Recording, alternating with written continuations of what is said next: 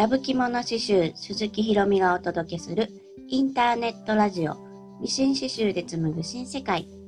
この番組はミシン刺繍や手芸のことくすっと笑える人生経験などをざっくばらんに話しつつ私や皆さんにとっての新世界を一緒に紡いでいくチャンネルです。えー、皆さん、こんにちは。今日はね、土曜日です。土曜日の朝に今収録をしています。木曜日に下の子のね、小学校1年生の入学式が無事に済みまして、皆さんからね、聞いていた、あの、ジャケットにつけるエンブレム何色がいいかなっていうのね、YouTube で教えてくださいって言ってたんですけど、あの、それは、結局、皆さんからいただいたあの、ね、これがいいと思うっていうのが、うん、すごいもうね、みんなバラバラやったんですよ。はい。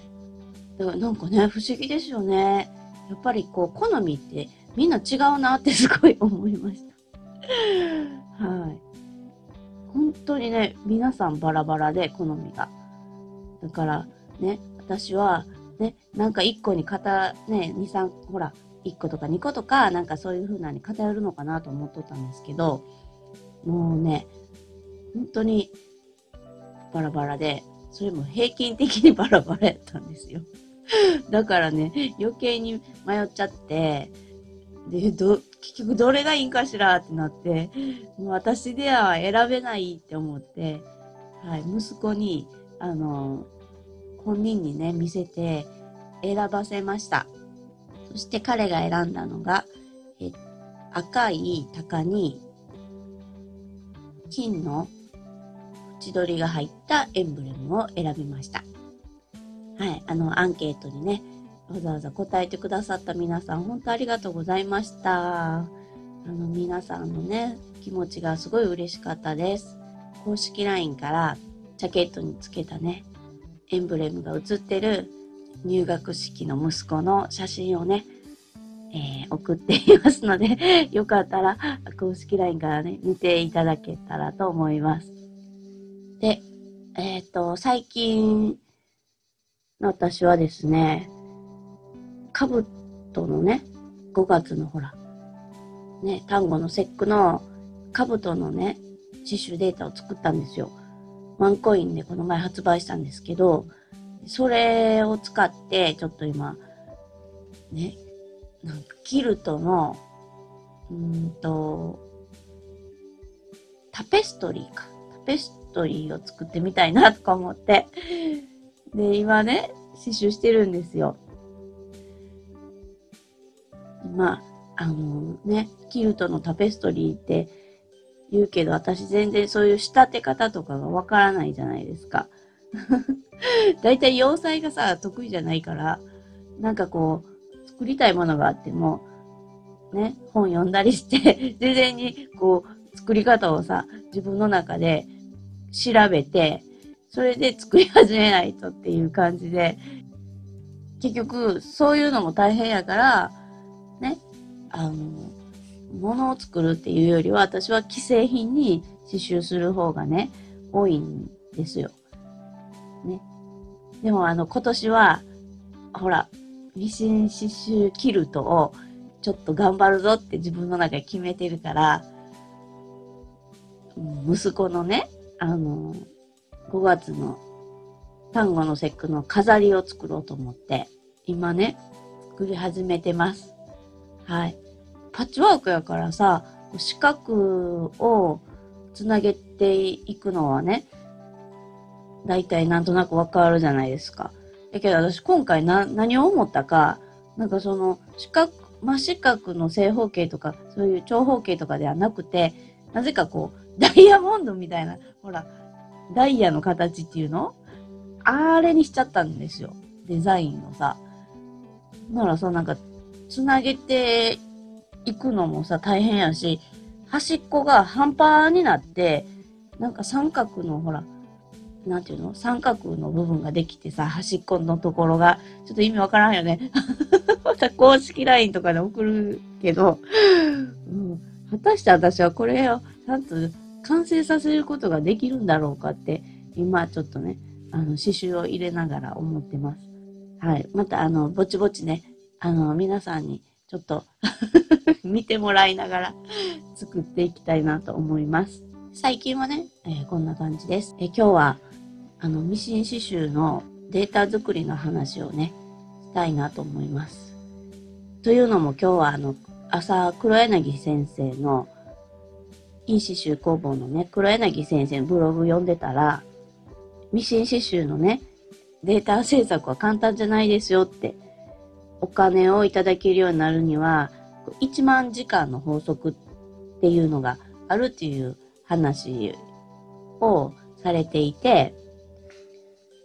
で、まあ、楽しく、ね、一生懸命やってたら、1万時間はすぐなんだけど、やけど、なんていうの？いい加減にダラダラと、その1万時間を使うと効果ないですよ、みたいな話が書いてあったんです。で、私がミシン刺繍データのオンライン販売を始めたのが2018年なんですけど、それからしばらくして、こう、ワンコイン刺繍データっていうのをね、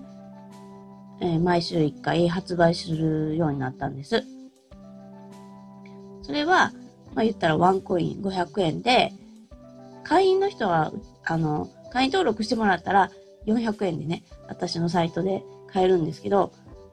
そのワンコイン刺繍をなんで作り始めたかっていうと、ミシン刺繍ってやっぱり、あのー、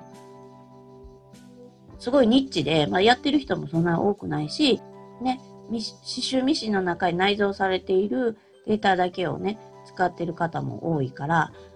そうじゃなくて、いろんなデータが使えますよ、みたいな。USB から読み込めますよ、とか、そういうのをやっぱりみんなに知ってもらいたいなと思ったので、それでワンコインで発売するデータを作ることにしたんです。そしたら、ね、あの、ワンコインやったら、みんな買いやすいですよね。まずはミシン刺繍の良さをたくさんの人にね、知ってもらいたいなっていう思いがあって、その、ワンコインの刺繍データを始めたんです。まあ、ワンコインなんで、ね、言ったら500円で販売するデータなんですよ。で、結構、あの、その週によっていろいろ違うんですけど、モチーフがね、2個の時もあるし、5個の時もあるし、9個の時もあるしって言って、まあバラバラなんですけど、今2023年やから、4年目ぐらいかな？ワンコインの刺繍データ販売するようになって。で、その1万時間の話に戻るんですけど、ワンコインの刺繍データをね、作る前から2018年に私がオンラインのサイトをオープンした時って、私自身もやっぱりなんか刺繍データを作るのがすごい気合がいったんですよ。まあ、まず作り方がどこから作り始めたらいいかわからないとか、自分の中でこう、やっぱり上手にできてない部分もいっぱいあって、すごいこう、いつも毎回毎回気合を入れながら作ってたんですよ。だから、すごい時間もかかったし、どうやって作るかもわからんから、あの、レッスンに行って、教えてもらってっていうのを繰り返してたんです。で、まあそういうので、やっぱり毎週発売しないといけないし、モチーフも何個も作ったりするので、数はいっぱい作っていくから、やっぱやっぱり少しずつ作るのが手手早くなってきたっていうのはあるんです。あのー、本当ね、最初の2018年私が、あの、その自分のサイトをオープンした時って、本当にね、全然売れなかったんですよ。うん。刺繍データも売れ、売れなくて、作っても作っても、その、なんていうのかな。ね、やっぱり自分のサイトって全然信用がなかったし、認知もされてないから ね、やっぱりそういうので寂、寂しい状況やったわけですよ。で、何年か、ね、1年ぐらいとね、経って、やっと徐々になんかね、売れるようになってきたんですけど、まあ、売れてもね、500円。で、会員の人は400円で買えるから、400円なんですよ。で、こんだけ一生懸命作って、ね、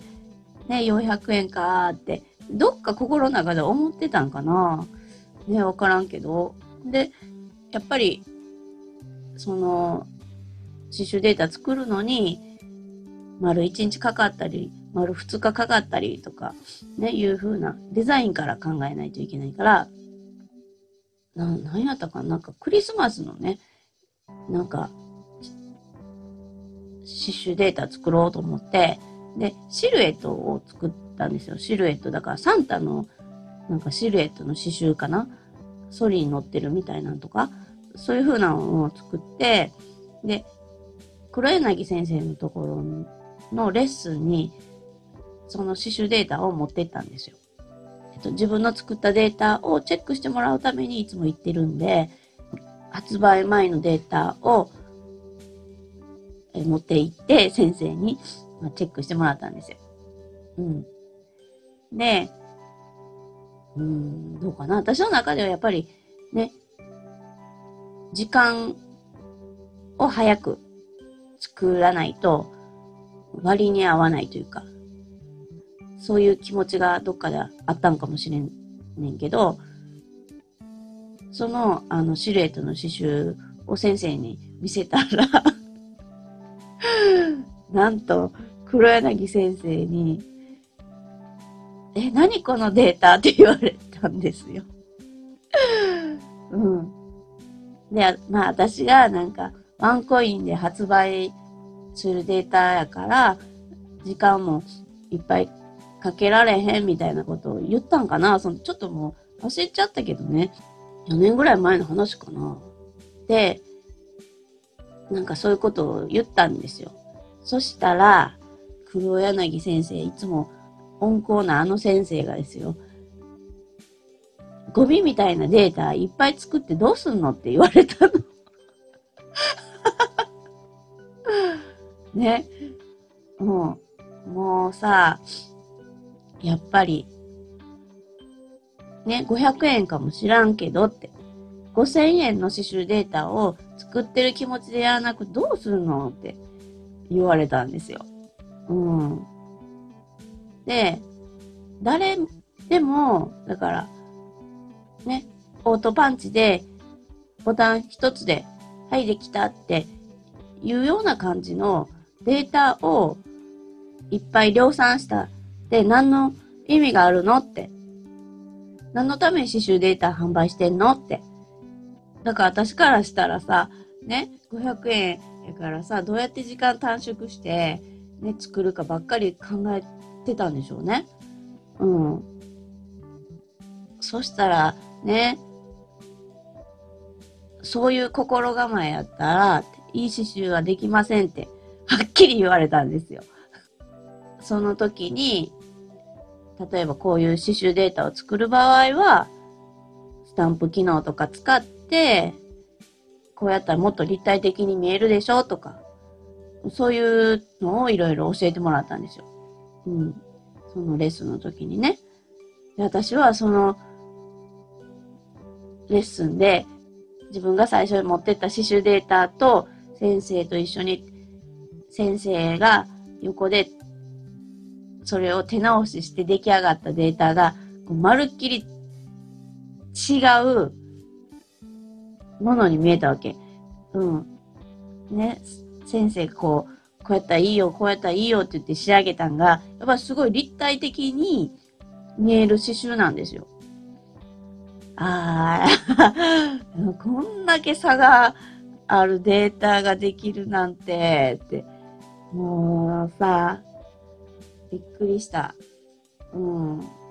やっぱり、細かいところを丁寧にこう、ね、考えて作っていくっていうか、そういう気概ですよね。気持ちうん。時間かければいいってわけじゃない、なくて、そういう5000円の刺繍データを作ってるんだっていう、そういう気持ちを持って取り組む。500円だからまあいいか、これぐらいで、みたいなんがあかんでしょっていう話だったわけ。うん。確かにってすごい思って、うん、すごいこ、こう、心入れ替えたっていうか、そうそう、だから、そのね、1万時間の法則の話に戻るけど、たくさん刺繍データを作るのも大事やねんけど、なんていうのかな。一つ一つをちゃんと作ってって仕上げてって、それで積み重なることができる。例えば、オートパンチで、はい、1回1個できた、はい、2個できたとか、なんかそういう風なんじゃなくて、まあ、刺繍データをこれからね、販売していこうって思っている人は、やっぱりそういう気持ちが大事だと、えー、思います。はい。昔の私を見て、えそう思います。はい。その、今日のね、黒柳先生のブログを見て、ああ、あの時、すごい なんか先生に、なあ、怒られたな、みたいな、怒られたっていうかね、その怒怒るような先生じゃないからあれなんやけどでも、はっきりちゃんと言われたなっていうのはあります。でも、私はすごいそれが自分にとって良かったなって思ってる。刺繍データにすごい真摯にいつも向き合ってんですよ。黒柳先生は。だから、そういう風なんで、ね、下手なことしとったら、やっぱりガツンって言われるわけですよ。うん。だからやっぱ、すごいね、あのー、そういう先生がいてくれるっていうのはね、すごいありがたいことやなって思ってます。だから、ね、これから刺繍、ミシン刺繍データをね、あの、販売していきたいなっていう方は、はい、ぜひね、なんか、一つ一つを丁寧に作ってって、それを積み重ねてって、こう自分の技術向上と、あとはお客さんに喜んでもらえるように、そういう気持ちでやっていったらいいと思います。ということで今日はこの辺にしたいと思います。お便りやご質問等も受け付けています。この番組がいいなと思ったら、フォローやいいねボタンを押していただけると励みになります。以上、聞いてくださりありがとうございました。またね。